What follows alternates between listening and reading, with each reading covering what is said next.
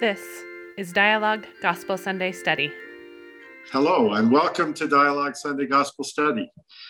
Today, April 11th, 2021, with Dr. David James Gonzalez. He will be drawing from sections 30 to 36 of the Doctrine and Covenants. I'm Chris Kimball, conducting today on behalf of the Dialogue Foundation Board. Other board members, Michael Austin, Rebecca DeSchweinitz, and Daylin Amasimaku, are also part of our group today. Uh, we are using our webinar format on Zoom and running a live stream on Facebook, and it should be live now. We are recording this program. For viewers on Zoom, there's a chat and where you can comment, ask questions, and we will review and watch that chat. We'll also be watching comments on Facebook and try to introduce comments from both the chat and the Facebook when, when appropriate today. Um, for our lesson today, I'm delighted to introduce Dr. David James Gonzalez. Dr. Gonzalez is assistant professor of history at Brigham Young University in Provo, Utah. He teaches courses on race, race or ethnicity, on immigration and Latinas and Latinos in US history. His writing has been published in scholarly journals, anthologies, and newspapers, including the Journal of American Ethics, I, I, have American ethics. Well, that would be interesting. The Journal of American Ethnic History, American Studies, 50 events that shaped Latino history, and the Salt Lake Tribune. David James, or DJ, is also a co producer and host of the podcast New Books in Latino Studies, part of the New Books Network. We're excited to have Dr. Gonzalez with us today. And as always, I repeat our regular qualifier. We invite speakers for their personal insights, for their own voice. DJ speaks for himself today, not for the Church of Jesus Christ of Latter day Saints, not for BYU, and not for the Dialogue Foundation. Our program today will begin with music. Um, we're going to open with His Hands, performed in ASL by Susan Layton. And our opening prayer will be offered by Amanda Daniela Galan, a senior at BYU who is majoring in Latin American Studies. Nuestro querido y amado Padre Celestial, te agradecemos infinitamente por las oportunidades que tenemos de uh, poder compartir conocimiento de tu Evangelio juntos y de poder tener las escrituras como nuestra guía. Te rogamos, Padre, que nos bendigas para que en este día podamos, um, el profesor González pueda tener el espíritu que necesita para hablar de temas referentes a ti y a tu Evangelio y para que todos podamos escuchar y poner en práctica las cosas que el Espíritu nos diga que debemos hacer. Estas cosas las dejamos en el nombre de tu Hijo Jesucristo. Amén. Amen. DJ, you have the floor. Thank you, Amanda. Okay. yes, uh, thank you, Amanda. I have a lot of thank yous uh, to give uh, really briefly. Um, Amanda, it was a beautiful prayer, and um, thank you for accepting the invitation. Um, Amanda is one of a, my wonderful students. I claim her as my own, although we all get to share her at BYU. Uh, so I thank her for, um, she's been among, um, you know, the several students that have really touched me and I've been able to learn so much from and, and really helped me to find community at BYU. So um, thank you. I also want to thank the, um, the dialogue uh, board for the invitation I want to uh, I want to thank you for the community that you have built um, throughout this pandemic. Uh, as I, I think of the pandemic and and all that's occurred in this last year, as many say, it feels like it's been maybe 10 years or so. Uh, but when I, I, I, look at the blessings that have emerged out of the pandemic, this is one of my first thoughts. This is one of the first things that I go to. And um, I know it's taken a lot of work um, and, um, and, so I, I, appreciate that very much. And, and I want to connect what you've done um, you know, with dialogue and, and, with these Gospel Sunday lessons to, to our lesson today. Um, in essence, these chapters uh, or these sections in the Doctrine and Covenants and, and, and a few of the stories I'm going to highlight, they center on the process of conversion and, and people simply desiring what it is the Lord would have them do.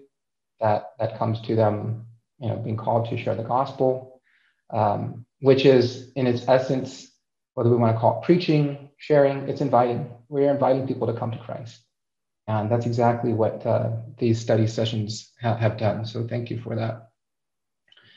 I also just want to point out the um, uh, the beautiful song, um, "His Hands." It's a it's uh, I, I, probably first heard it on my mission, uh, roughly 20 years or a little over 20 years ago now, um, and I've been listening to it all week. So it's uh, uh last couple weeks, I think, just the Easter, um, you know, holiday and uh, this. The entire Holy Week has just um, you know been a wonderful time to reflect and, and to have conference. And so that song has been um, on my mind a lot, particularly you know that last that closing lyric. I am not yet as I would be. Uh, he has shown me how I could be. I will make my hands like those from Galilee. Again, to me, that that crystallizes the message of this lesson. You know, when we think of uh, sharing the gospel, you know, um, it's that's what it's all about. It's about bringing people to Christ. It's about helping them um, experience the joy uh, that, uh, that that we have felt, and um, so that is the essence of it. So thank you uh, again for that. Uh, let me also just point out that uh, as we go through the the lesson, um, I, I already see the comments coming. That's wonderful. Thank you. Um, again, we're going to be discussing mostly sections uh, 30 through 36, but I, I will be uh, really transparent. We're, we're primarily going to focus on sections 31, 33, and 34 uh, due to the examples that uh, there's three specific kind of stories that we can use to highlight here so the messages.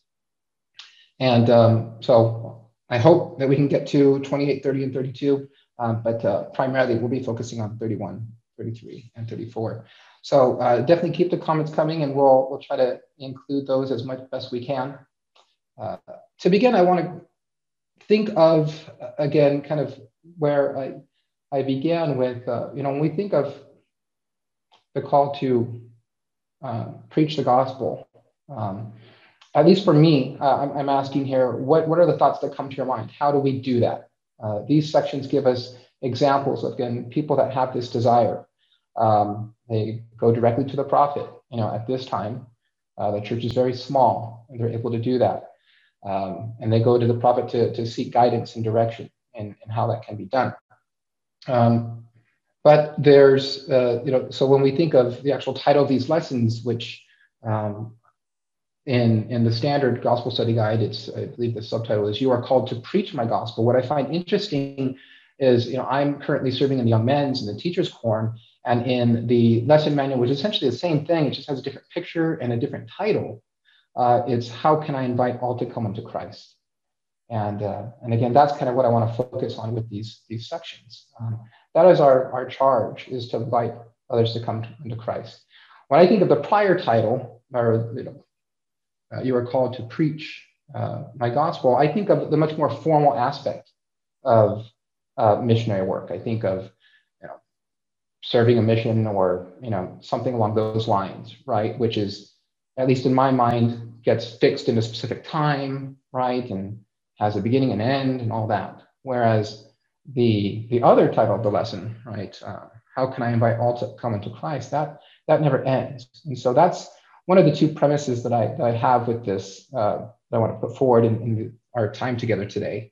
Um, that is that we never stop inviting all to come unto Christ. That if we look at the preaching of the gospel, the sharing of the gospel in that way, it, it, it, it encompasses everything that we do, everything in our life. Uh, as Christians, as followers of Jesus Christ, whether we receive a calling to do something specific, specific or not, um, that is our charge. That's the covenant that we make uh, in following Christ.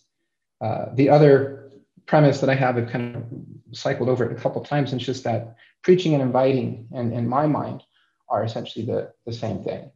Um, inviting others to come into Christ can in, involve many different things. Um, and it involves definitely having relationships and uh, building friendships um, and sharing the gospel or inviting others to come to Christ is something that just happens. It's not something that's mechanistic. It's not something we're pressured to do. When we have genuine relationships with people, friendships, um, we just, you know, we that's something that comes up. We share our lives with people. I was touched um, recently. I'm in in the Grandview Stake. I think that's the name of our stake.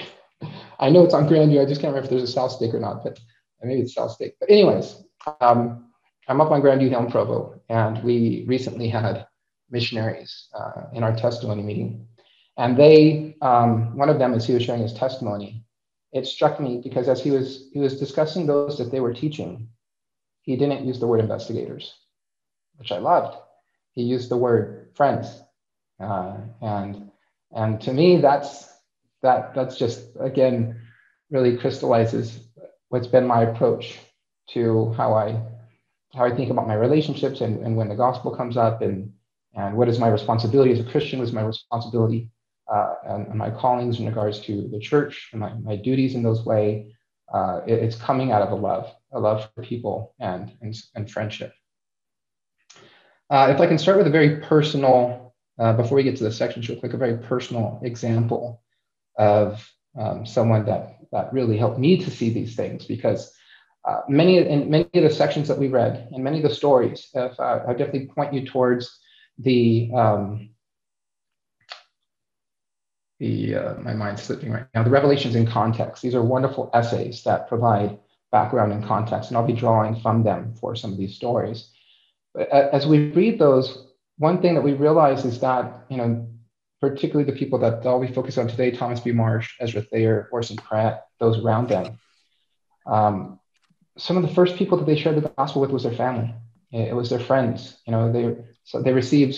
You know, some of them received a call to go and and preach to you know the Lamanites right uh, at that time understood as Native Americans in Indian territory. Um, but a lot of them, some of the first people that they shared the gospel with was those that were immediately around them. And I have to imagine that that comes out of love. Uh, so uh, also on our panel today is uh, my sister Cadiz uh, Silvestro, who I have to you know acknowledge and thank because she did that to me. I'm gonna ask her to unmute because I'm gonna ask her if she remembers. So this is us going back in time quite a bit, but uh, she did when she chose to serve a mission, she received her mission call. At that time, she was living in New York. Um, she came home to visit, and I let her in on a little secret about uh, my plans. Do you remember what that secret was? Yeah, I remember. Um, you told me that you were very happy I was going to go on a mission because your plan was that you were not going to go, and that uh, that way Dad wouldn't feel so so much of a failure when you uh, let him in on uh, your plan because you could you could say, "Well, look, you already got your oldest going, so you're all set, Dad. You did a good job." I think that's what you're alluding to. That's exactly what I'm alluding to. Yes, uh, Cadiz will share a little bit more about our family, in particular my father's conversion, uh, a little bit later on. But my parents were both converts, and my dad later on. And so I was raised pretty much in, in, in the church and I was raised to, to go on a mission. And, um, you know, I decided at that time that, that, I, that I wasn't going to go. Uh, and what did you do about that, Cadiz? Um, I put you on the altar of my heart. Sorry. But you can see we're an emotional family. We all wear our uh, hearts on our sleeves.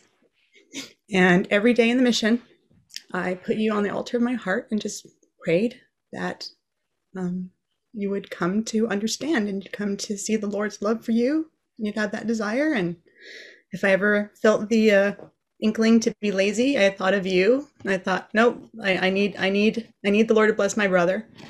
So put you on the altar of my heart and went to work. And I'll tell you, it worked. People, I didn't know this. Um, I did, this was unbeknownst to me, and of course, she wasn't the only one, um, you know, praying. And I wasn't a terrible person. I was just a kid, you know, um, a kid having doubts. And and what those prayers did is they actually brought missionaries to our home. Uh, our family was, you know, we went to church and everything.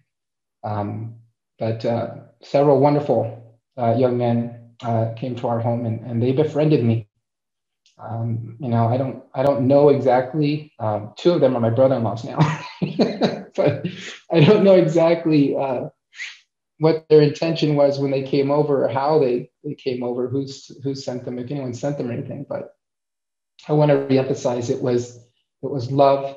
It was love of a sister um, praying and, and fasting uh, for me. Uh, it was the love of missionaries that just befriended me and that's all I needed. I needed someone to befriend me, to show me that um, being a missionary could be fun. You know that people like me would do something like that, and and those things forever changed my life. So let's let's look at a few examples, um, if we will. Uh, if we let me share my screen. I want to start with uh, where did Thomas B. Marsh go? Thomas B. Marsh. Uh, those that, uh, and I should have, I, I, had planned to pull up a picture of Thomas B. Marsh. So sorry. Sorry about this. There we go. Here's some images. So we may be familiar with Thomas B. Marsh, um, mostly maybe because of his experience in the church is maybe a very cautionary tale. Uh, he had a, a, dramatic rise and he had a dramatic fall.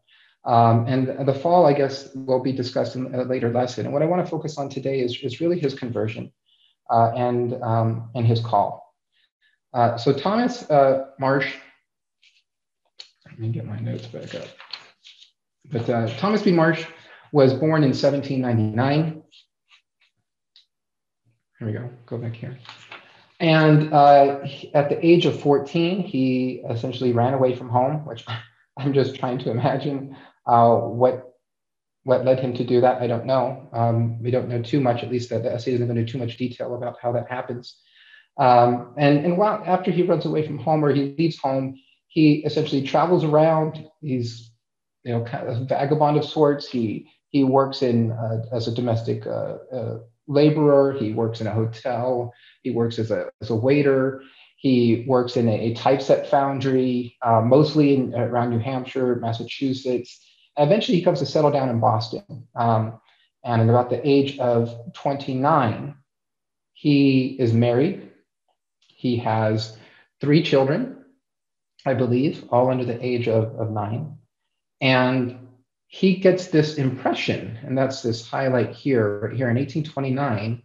Marsh believed the Spirit of God dictated me to make a journey west. And he does this with a friend. And I'm just trying to imagine how strong this impression had to be. Because he's a father, he's a husband.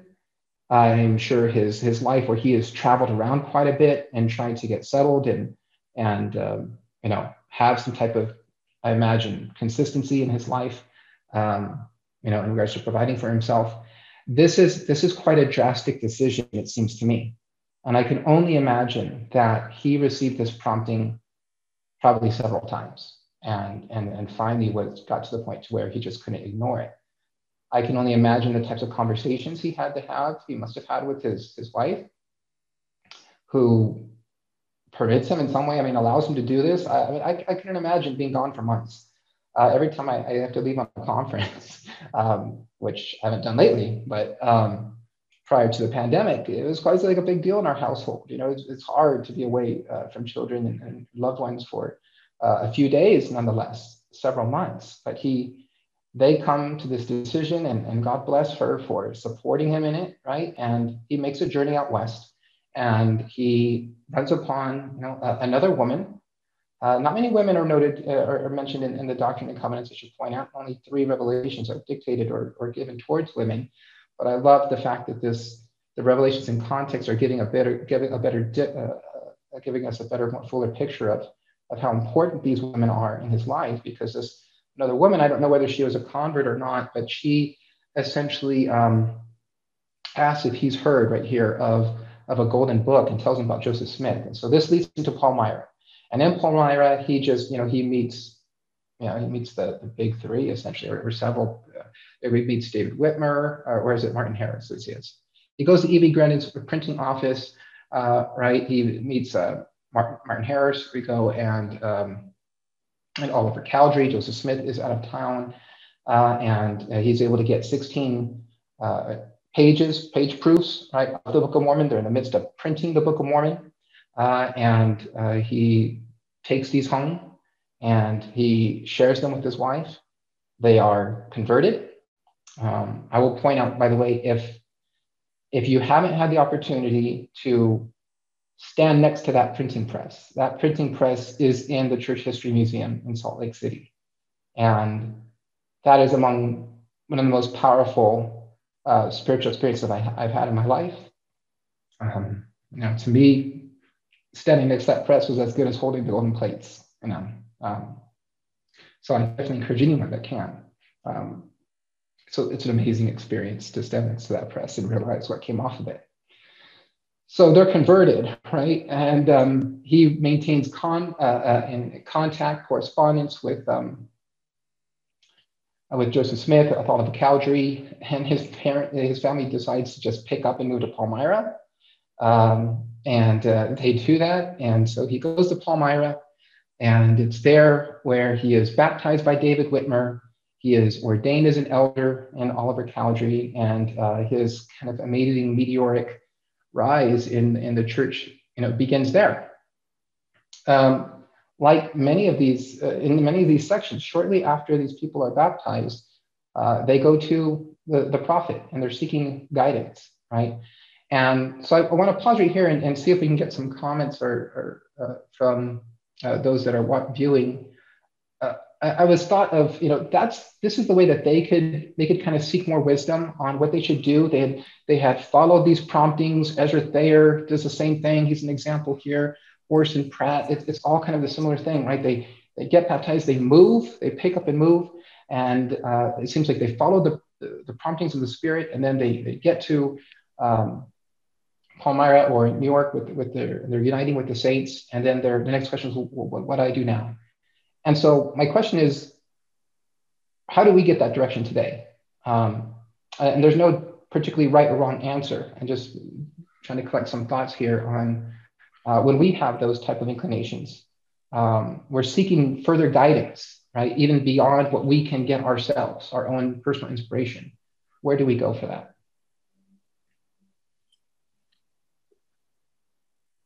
Um, just to bring in other comments. Oh, sorry. I don't know if someone else. Um, but someone had mentioned a while ago, they said, before teaching, we're required to learn the gospel first. For all things will be brought to our remembrance in the very hour what to say by the Spirit. Um, and that I think that goes pretty close to your question, right? Where um, first we have to think out in our mind. You know, when we're when we're seeking answers, we're we're asked to to do some work first, right? We need to um, be able to decipher first. If if we don't know where we're kind of starting from, then we can't. There's nothing for us to choose from, right? And so I think that's one of the first steps to to figuring out where in what direction we should go. Wonderful. Any other thoughts? Maybe even along the lines of, is there someone that we can approach, you know, in the church uh, to maybe gain that guidance in a similar way that these saints are doing it? I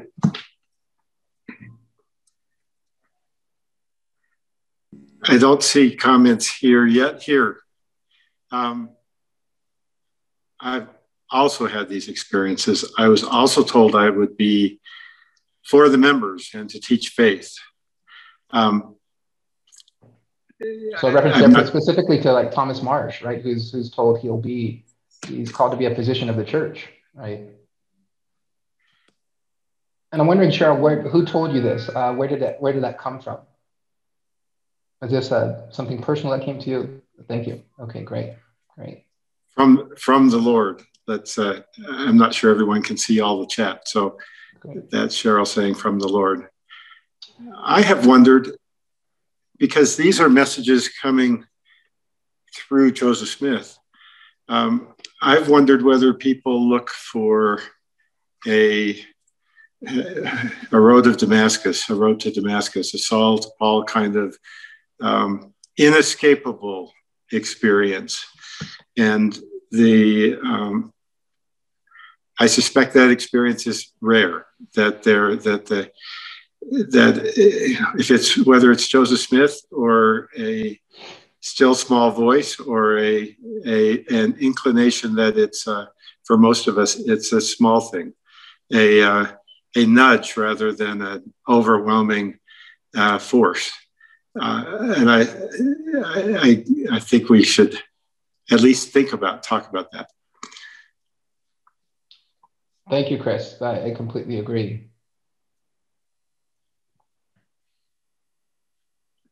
David Sandberg says it is typically a road to Emmaus experience and leads mm. to unexpected results. Yeah.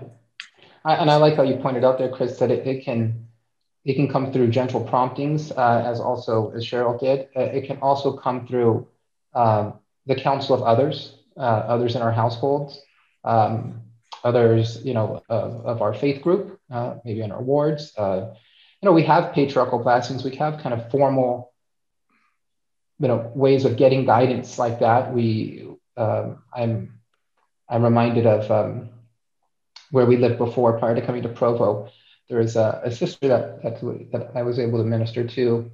Um, and it was uh, it was just her and her two daughters. She's a, she was a single mother, and uh, she was a relatively recent um, convert to the to the church. She had joined the church, I think, within the, the prior ten years. But um, uh, you know, her dominant language was was, was Mandarin. Uh, she spoke English very well.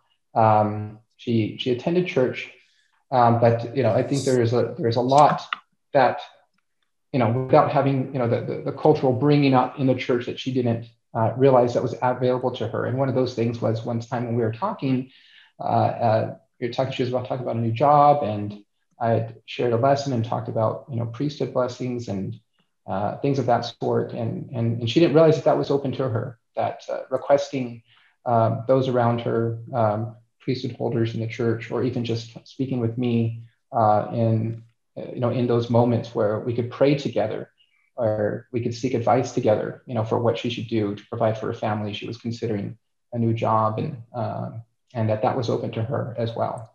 Um, so, and, and the church creates wonderful opportunities uh, for us to be able to, again, build those type of relationships um, and, and really love and serve each other in that way.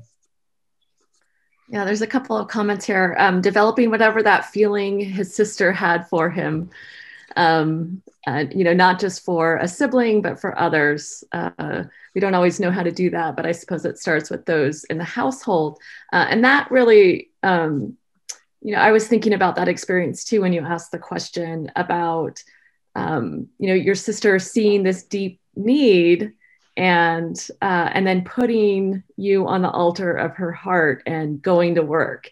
And I love that that kind of that process, that thought of that process, right? Seeing the need, um, allowing that to touch your heart, be in your heart, and then going to work. And I think that's um, often how that how that happens, right? Allowing ourselves to see need and to be touched by that.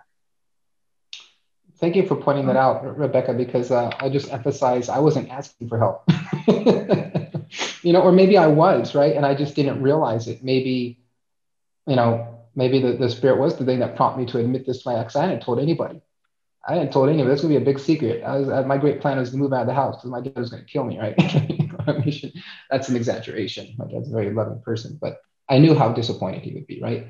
Uh, but yeah, being, you know, in tune enough, right, to to listen to the promptings that the Lord will give us to bless those around us. Definitely. Yeah, I, uh, a valuable comment here. I shouldn't put adjectives to it, but a comment here. It's interesting that these are early records of what now would be like a blessing, like a, a yeah. setting apart um, the words of a patriarch or of a of a priesthood leader giving us a blessing. These are recorded because they're early, and they show up as scripture, but we have those kinds of experiences when we are set apart and, uh, and given instruction and given advice in those blessings. Uh, that's a, uh, I, I, now here I am doing adjectives. I think that's an important. I mean, this is these are early church experiences, but um, but if you translate them to 2021, they happen all the time.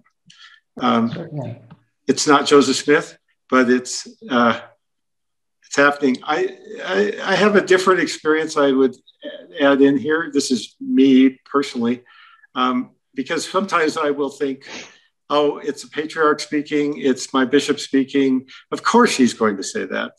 Um, I, had, I had two different experiences. One of them with a BYU professor, as a matter of fact, who was uh, who listened to me for an extended period of time and then came back with a thoughtful listening to you, thinking about what would be good for you, here's some advice. And, and those prefaced with listening to you um, became very powerful, very important.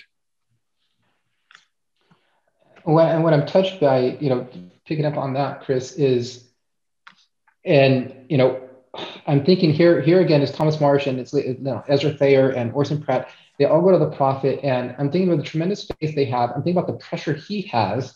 He has this kind of just revolving door of people coming in and out of his household. I mean, God bless Emma. My gosh. Um, I mean, they weren't even living in their own home. They didn't even have their own home at this time. Um, uh, so I'm thinking about that, but I'm also thinking of how the Lord let, you know, these people seeking guidance know that He knew them.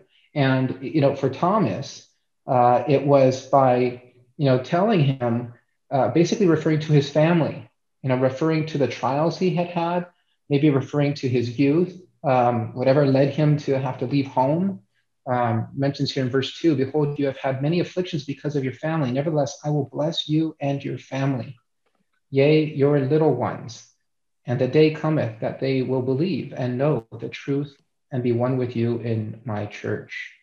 Um, I, I have a very similar, a very similar type of wording in my own patriarchal blessing that refers specifically to my family, concerns about families, not about the trials. It's but it's referencing things that I had thought about, not about just my existing family, my family at that time, which is my siblings and and my parents, who uh, I was very blessed uh, and am still blessed to have with me, but also thinking a lot towards the future. And you know, my my blessing put me at ease regarding so much of those things. And, and here's the Lord. Uh, and I'm sure, you know, I, am sure Joseph Smith learned some several things about Thomas Marsh, but uh, you know, there are early experiences in the Doctrine and Covenants right, with with Oliver Cowdery, with with you know Martin Harris, with several others, where the Lord begins the revelation by, by basically saying, "I know you," and and dropping a little tidbit by by saying, "I know this has been on your mind," and um, you know to let let them know that, that uh, uh, what's coming, because then what comes after this is this calling, right? And it, it's it's it's kind of it can be a pressure, right? So when we think of the things we're asked to do, or, or just the pressure, maybe there's pressure of the responsibility of being a Christian, of, of, of knowing that we should invite people, that that can be a that can be a lot to carry sometimes, um, particularly when we're worrying about our temporal needs, our families, you know. Um, again, I can, I can only imagine what these people are experiencing. They're picking up stakes We're unexpectedly, you know, our family found out we have to we have to move. We have to move soon.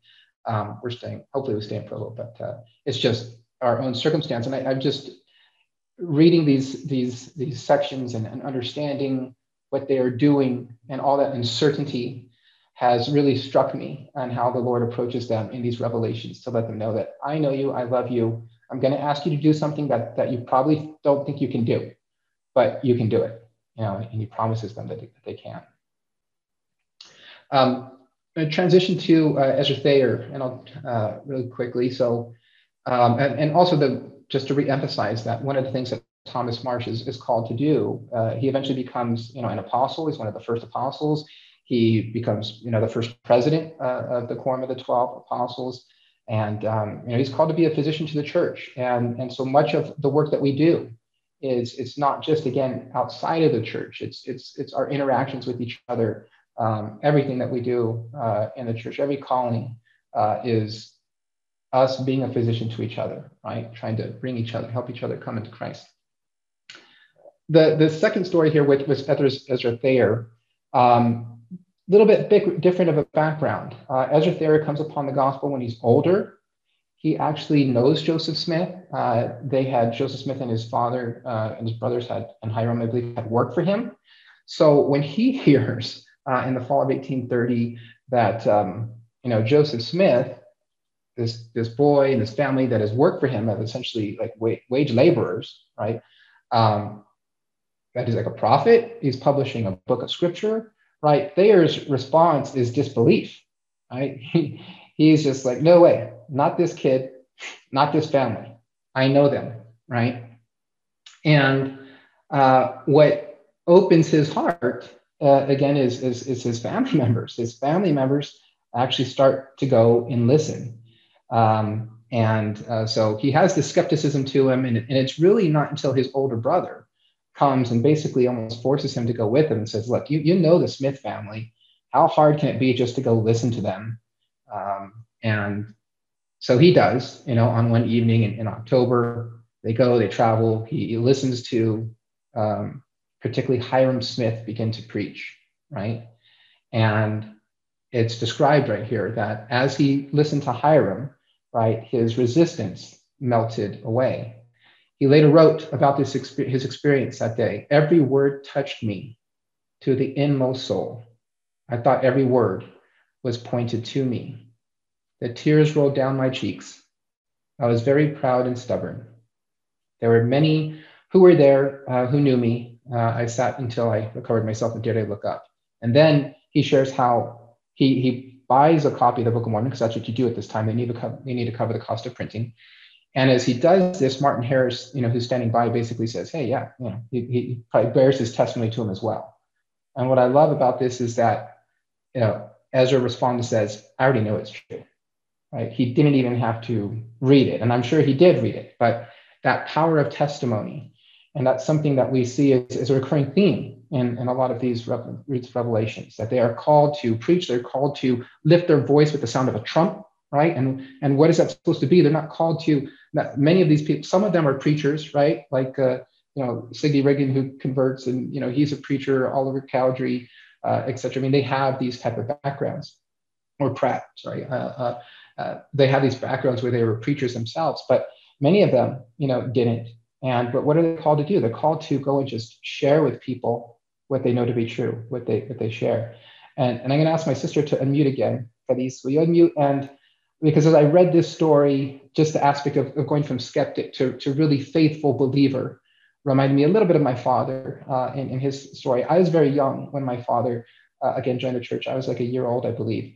But my older sister and wiser sister, uh, Cadiz, was roughly five, six years old or so. And so she, she remembers this well. Can you tell us a little bit about um, Dad's conversion. Yes, thank you, DJ, for uh, inviting me to share in this um, moment and uh, in your lesson. Um, so, my father very much um, was, I feel, a, a, general believer in in God and that kind of goodness. But my father was very much opposed to any sort of organized religion. Um, he had not had very positive experiences in his own organized religion growing up, and he did not believe that God's power was to be found on the earth, um, and that those who claimed to be priests or uh, pastors that that that was something they had taken upon themselves that that uh, that they were not um, here to act for God. Um, so my mother had converted to the church around twelve, and um, grew up through high school. Um, and then when she went to college, uh, she was not really active anymore um, for quite a, for a, period of time. Um, and a period of time where she was pretty much a do not contact. Um, when uh, DJ, my brother, and his twin Laol were around six months old, is when my mother, uh, in her heart, felt that it was time for her to go back to church. Um, so she, at this point, told my father that she wanted to go to church. My father uh, was a little surprised because he said, "Well, I thought we had agreed." He assumed that she was Catholic, and he says, "I thought we agreed we were not going to raise our children Catholic." And that's when she said, "Oh yeah, I'm, I'm not Catholic." um, and uh, he was skeptical, but he was very supportive. Um, he said, "Well, I'm happy. You know, I'll take care of the kids. You want to go to church, whatever you want to do." But he wasn't interested in in going. But so my mother began attending. Uh, very quickly, um, her uh, home teacher from her childhood um, and uh, a visiting teacher that had been in the home very quickly uh, renewed their relationships with with my uh, my mother and um, her home teacher uh, named Jedediah Ashton. He actually had driven her to seminary for four years um, when she was a youth. He was a very committed um, and loving home teacher. Was very happy to be in contact with my mother um, very soon made a visit to the, the, home, explaining to my father what it was a home teacher was, um, and said that he would be visiting the home frequently, not monthly, but frequently. He'd be frequently there. Um, and he was frequently there, whether it was to bring a message, whether it was, oh, look, I picked all these oranges and lemons off my tree. Oh, my wife made some extra bread. He was there, my mom said, almost weekly. Um, he actually blessed David James and my sister Laol. He gave them their blessings when they were um, babies. He gave them a name and a blessing. Um, my father at that time wasn't ready to come and um, come to the church, but was fine with, oh, great, sure, you take him, get him blessed, that's great. Um, and so with these frequent visits, um, Brother Ashton showed love. And you know, I just want to preface this not everyone is at the time of life or in the situation of Brother Jedediah Ashton. He was elderly, but with a lot of vigor and retired. Um, so he had a lot, a lot of time. So I'm, I'm not, uh, when as I share this experience, I hope pe- people can understand that we, you know, this was very unusual and that there is no expectation that that people need to serve in this exact same way because of their own families, circumstances, lives, jobs, obligations. But um, so my father at first would hang back, stay in a different room. Um, uh, but it was about six months, and then suddenly Brother Ashton would come, and my father decided he was going to come to the living room and, uh, and listen in. Um, Brother Ashton noticed that we didn't have a garden and asked my mother if she was interested in, in him coming and helping her put in a garden. Brother Ashton came over and put in a garden. Uh, he knew that my father was preparing to paint our house. We lived in a old Tudor house with a very high pitched roof. Brother Ashton would not allow my father to climb the ladder um, to reach this high pitched roof in the trim because he said that well he was already he'd already raised his kids and if he fell off the ladder and died well so be it. But if my father were to fall off then he'd have his wife and his you know at that point i think there was four children or my mother was probably pregnant with the fourth by then you know and uh, he did not lead, need to leave his children childless. Uh, brother ashton learned that my father loved sports and loved to play softball and basketball. He invited my father to come and join the church softball league um, and slowly over time, my father just gained real comfort um, and ability to get to know the members of the church, to see their goodness. Um, now, the Lord, uh, he also was working, and my father had a um, very much a road to Emmaus experience, um, visiting on a, on a random business trip with my grandfather doing land speculation in Utah, where they went to Salt Lake Temple my dad thinking, oh, well, I can go to the temple and buy my wife a little, you know, Joseph Smith medallion that she can wear or something like that. Went to the temple, figured out, oh, no, you can't do that, but you can go to the visitor center. He had an amazing um, spiritual experience regarding um, the restoration of the gospel and priesthood power on the earth um, and how that was accessible to all um, and not just for certain people to take that upon themselves and exercise dominion over others. Um, so uh, my father was very much loved into a position of being open to receiving uh, the experience from the Lord. Um, this uh, brother Jedediah Ashton was like another grandfather to us. Um, he baptized my father. My father's a very large man, and Jedediah Ashton was a very small and aged man, and uh, uh, that was fun watching that happening in, in the in the baptismal font. Um, but my father didn't manage to take uh, Brother Ashton down with him. Brother Ashton was in the uh, temple sealing room when I remember coming through with my brothers and sisters when uh, it was time for us to be sealed to our parents. And the very first person I saw was Brother Ashton. Um, and um, this last thing I want to share I mean, uh, so Brother Ashton, he, he passed. Um, the night before I entered uh, the Provo, Utah Missionary Training Center to serve the mission, uh, I had a dream. And in my dream, I saw Brother Ashton, and he told me how proud he was of me. And uh, I really felt that that was a, a true message because this man had loved us in the flesh. He had loved us in life, and even though that he was gone, I couldn't see any reason why why that love that he had expressed and shown for us, that concern, um, dedication, why that would go away um, through through death. Um, and I'm I'm so grateful for the angel that the Lord sent to our family um, I will praise Jedediah Ashton's name every day. Thank you, Cadiz. When you mentioned the word angel with him, I think truly that's what he was for, for our family. And I, I think of, uh, you know, at the end of Second Nephi, I was at 30 or 31 when when Nephi is explaining that that angels speak by the power of the Holy Ghost, right? Um, that's in, that's indeed what um, what Jedediah did. He, he listened, Brother Ashton. He listened to the Spirit. He followed the promptings. He was patient. He didn't have an agenda. He just loved. And um, uh, I mean, and his his impact is tremendous. Uh, definitely. I, I, remember I remember Dad telling me about his conversion. He, he, I remember him saying he's walking up to the Christus statue, um, you know, in the Salt Lake Visitor Center, and when he he saw the Christus, um, that's when it hit him you know, and uh, he, he, he, I remember him telling me that he kind of almost, whether he heard a voice, he felt the words that said, if you don't believe this, you will never believe anything in your life. And um, those are exactly and, uh, Dad's words. That's correct. Yeah. Yeah.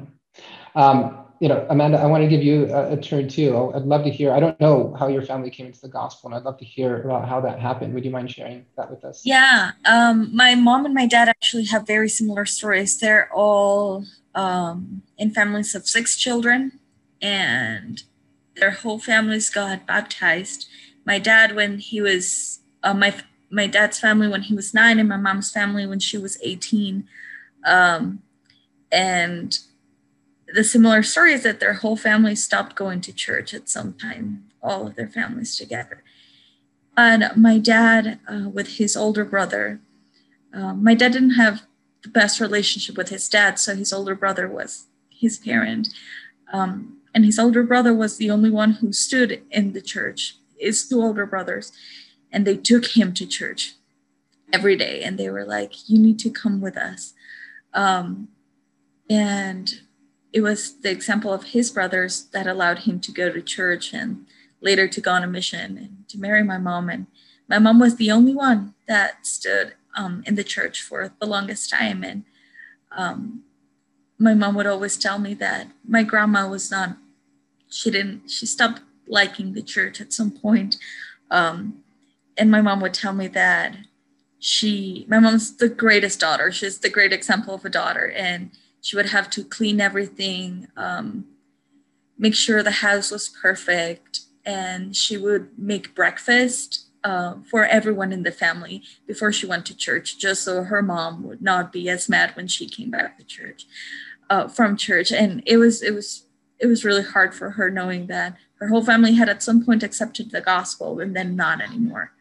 Um, and I just, and I was born in the church because of the example of my mom and my, and my dad, but I, I think they're pioneers to me because of their resilience. I, I always hear stories of the pioneers that walked in the snow and that did all of these things. And I never felt connected to them, but my mom, um, she made breakfast every single Sunday for her whole family, so her family wouldn't be mad at her for going to church.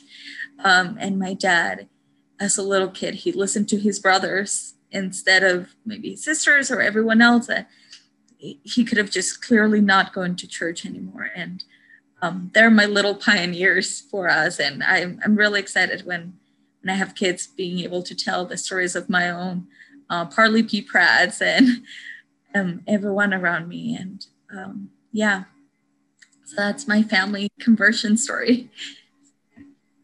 Thank you, Amanda. That was that was beautiful. Uh, and there's a comment in, in the, the chat that points to that. Um, Sandra says, I'm struck by the important role that both spiritual and biological siblings play in our conversion and strengthening our testimonies and helping us draw nearer to Christ.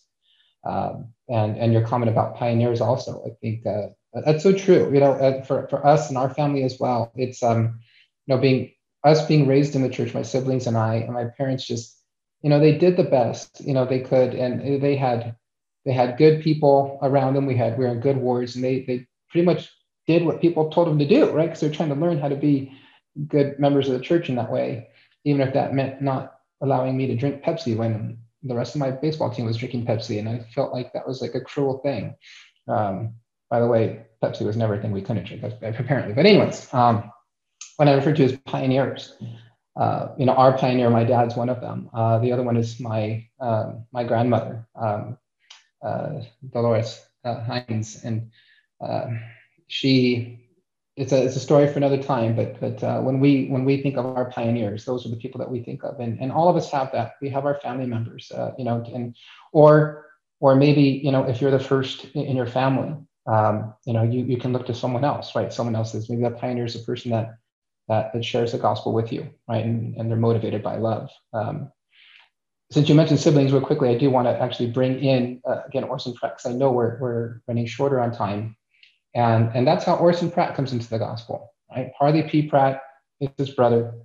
Um, and Orson Pratt uh, has this experience that's very similar, I think, to, Joseph Smith, kind of in some ways, right? Where their family is so poor uh, that they have to hire him out. I mean, again, this I know this is not an entirely uncommon thing in that period, um, but I'm still struck by uh, how difficult that would have been. And and so Orson, pretty much being on his own, had spiritual, you know, inklings and and had questions in his heart. And um, you know, his brother eventually comes into the gospel but it. It's Parley. It's Parley that when he, when Orson's around the age of 19, that uh, you know comes to him and, and preaches the gospel to him and and Orson had been prepared, you know, all that time. And and he joins the church, and he's his his I think his section is again can speak to those of us right when, regardless of how long you know we've we've we've been a Christian or we've, we're following Christ, right? When we're we're asked to do something or we feel we need to do something and we don't feel ready. I, I, I love Orson's story because he's so young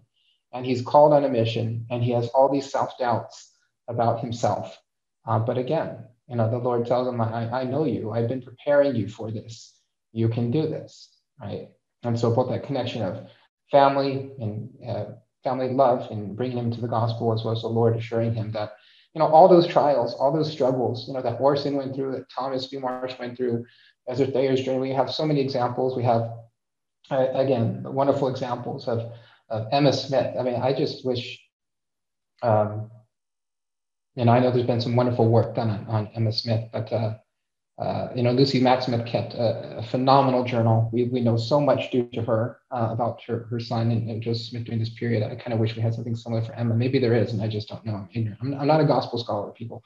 You, you, heard my background earlier, so if it's there, I admit I'm ignorant. Um, but um,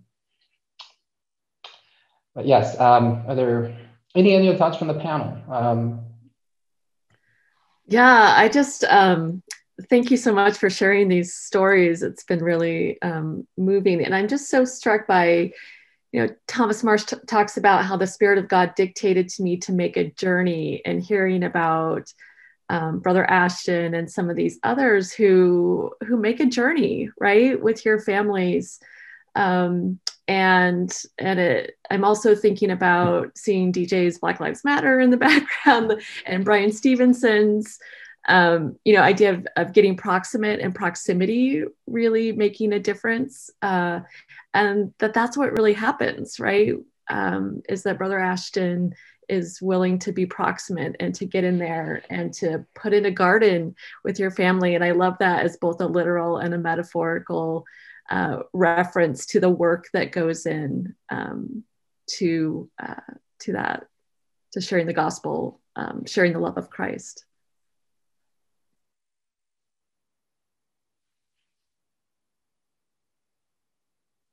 You're muted, Chris. I'm not sure if you're talking to us, but I'm muted. Um, and and thank you. Somebody pointed out that I should turn up my microphone, and, and thank you for that. It turns out I had it turned backwards. There is a direction to microphones. Um,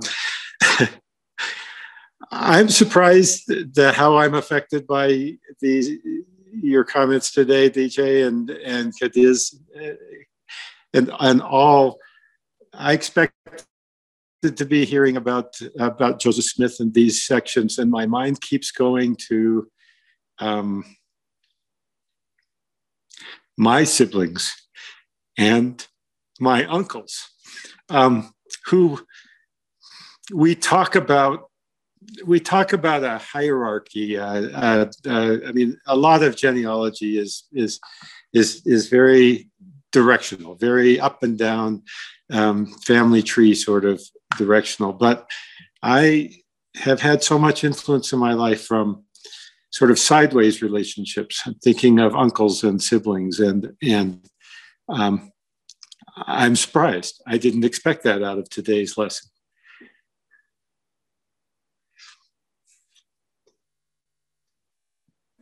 I just I'm now. I'm muted. Go ahead, Amanda.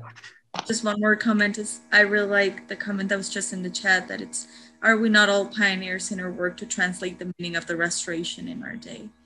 Um, I'm really happy that I, in my opinion, of course, my uncles and my parents were my pioneers, but I feel like I've been able to translate the meaning of being a woman in the church and what the uh, priesthood means to me in my day. And um, I'm really excited for the way my children are going to translate the meaning of missionary work and how they need to preach to um, minority and ethnic communities and um, other types of communities. That it's a completely new understanding of the restoration of the gospel that as um, young people were able to have in our time.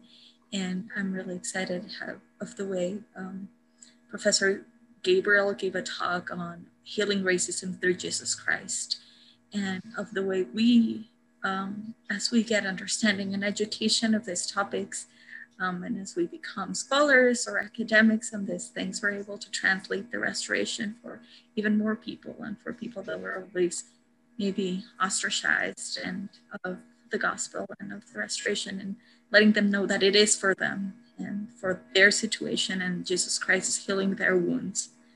Um, so yeah. Amanda is a pioneer in more ways than she probably recognizes. Uh, at BYU, she is an incredibly valuable student leader. Um, she's helped uh, to run our, uh, she's led the our, our student group Hispanos Unidos, which has been a group that was formed uh, by students at BYU uh, shortly after I, I, came, and I've been able to, to witness its, its formation and, and the wonderful student leadership that has gathered around. The whole purpose of that group is to build community uh, for Hispanic and Latino students, uh, as well as those that want to be in community with them uh, uh, on campus. And so, Amanda, you have done and continue to do amazing work. Um, it, it, makes me think of a realization that I had um, not too long ago um, when I was in, again in South Pasadena, um, the ward there.